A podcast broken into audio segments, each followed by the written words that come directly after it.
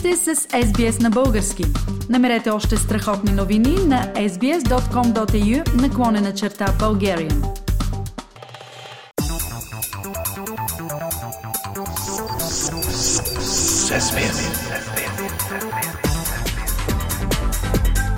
Акценти на седмицата.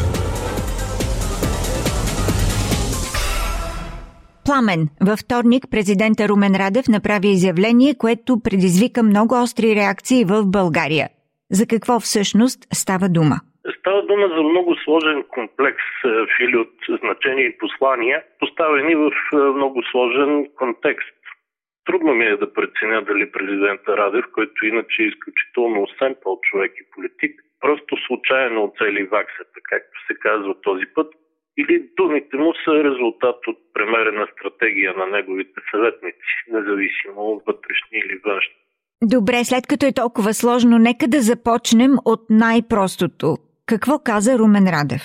Радев заяви, България няма да предостави изтребители, ракетни комплекси или танкове на Украина, докато на власт е служебното правителство.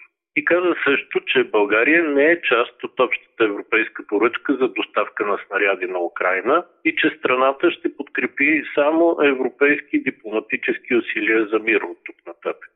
Мисля, че ще се съгласиш, че това са много ясни послания. Защо тогава казваш, че всъщност са сложен комплекс?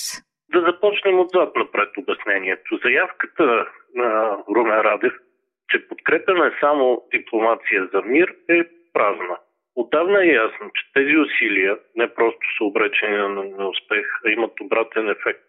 Наливат вода в мелницата на Путин, като легитимират агресията му срещу Украина.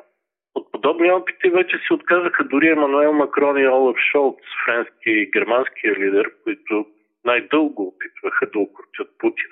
Европа вече не преговаря и зае правилна позиция. Мир може да има, когато Русия се изтекли изцяло от Украина. Румен Радев май живее през миналата година и още вълнува за дипломация. Това разбира се не е искрена позиция, само прах в очите на тези българи, които и без това са слепи, защото зрящите той едва ли може да излъжи. Пламен, а как Румен Радев си представя разговори с Путин, човек, който е обявен за издирване като военно престъпник от Международния наказателен съд в Хага? Не знам, Фили, той не казва. Този въпрос е сред споменатите сложни контексти, в които събитията се разиграват. Подозирам, че Румен Радев е изплашен от решението на Международния наказателен съд, затова реагира като жилен. Или е задействан отвън, както беше задействан и колегата му Виктор Орбан в Унгария. Те двамата са единствените европейски лидери, които открито заемат страната на Русия срещу интересите и на своите страни, Европейския съюз като цяло. В момент, когато Виктор Орбан блокира декларация на Европейския съюз по повод решението на съда в Хага, Радев пък практически призова Европа да започне преговори с един военно престъпник. Но всички знаят, че това няма реална основа. Той просто неистово опитва да се скрие за миролюбива маска. Нищо, че това е за сметка на всички останали. А какво точно значат думите на Румен Радев, че България няма да даде снаряди на Украина? Защо точно снаряди? Първо, защото снарядите не достигат на Украина и тя ги търси. Второ, защото България ги има и ги произвежда. И трето, защото Европейския съюз обяви обща поръчка за 2 милиарда евро, срещу които европейските военни заводи ускорено трябва да изработят снаряди 155 и 152 мм. А страните, които дадат такива снаряди сега на Украина, ще получат от новите платени от Европейския съюз, както и друго въоръжение. Е, Румен Радев беше категоричен, че България няма да участва в тази операция, т.е.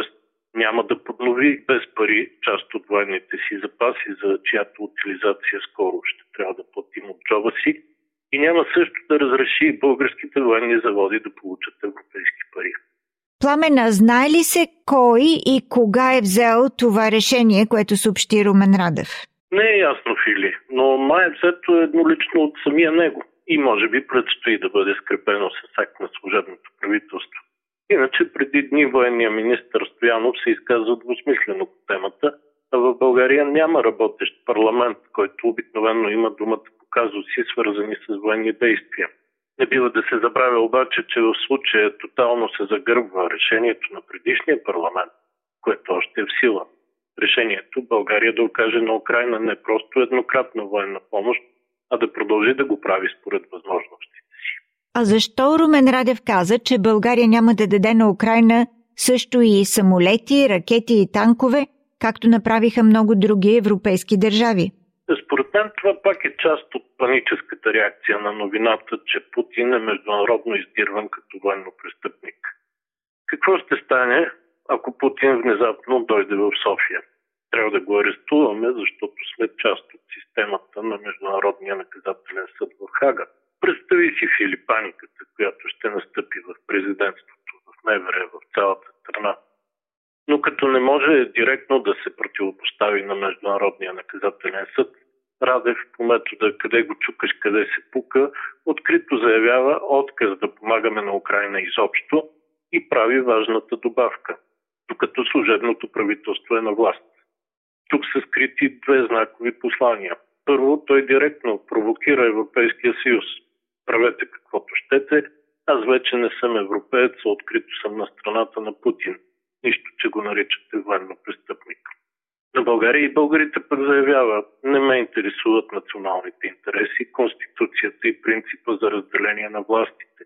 Плюя на всичко и съм зад Путин и неговите интереси, поне докато чрез моя служебен кабинет управлявам еднолично тази страна.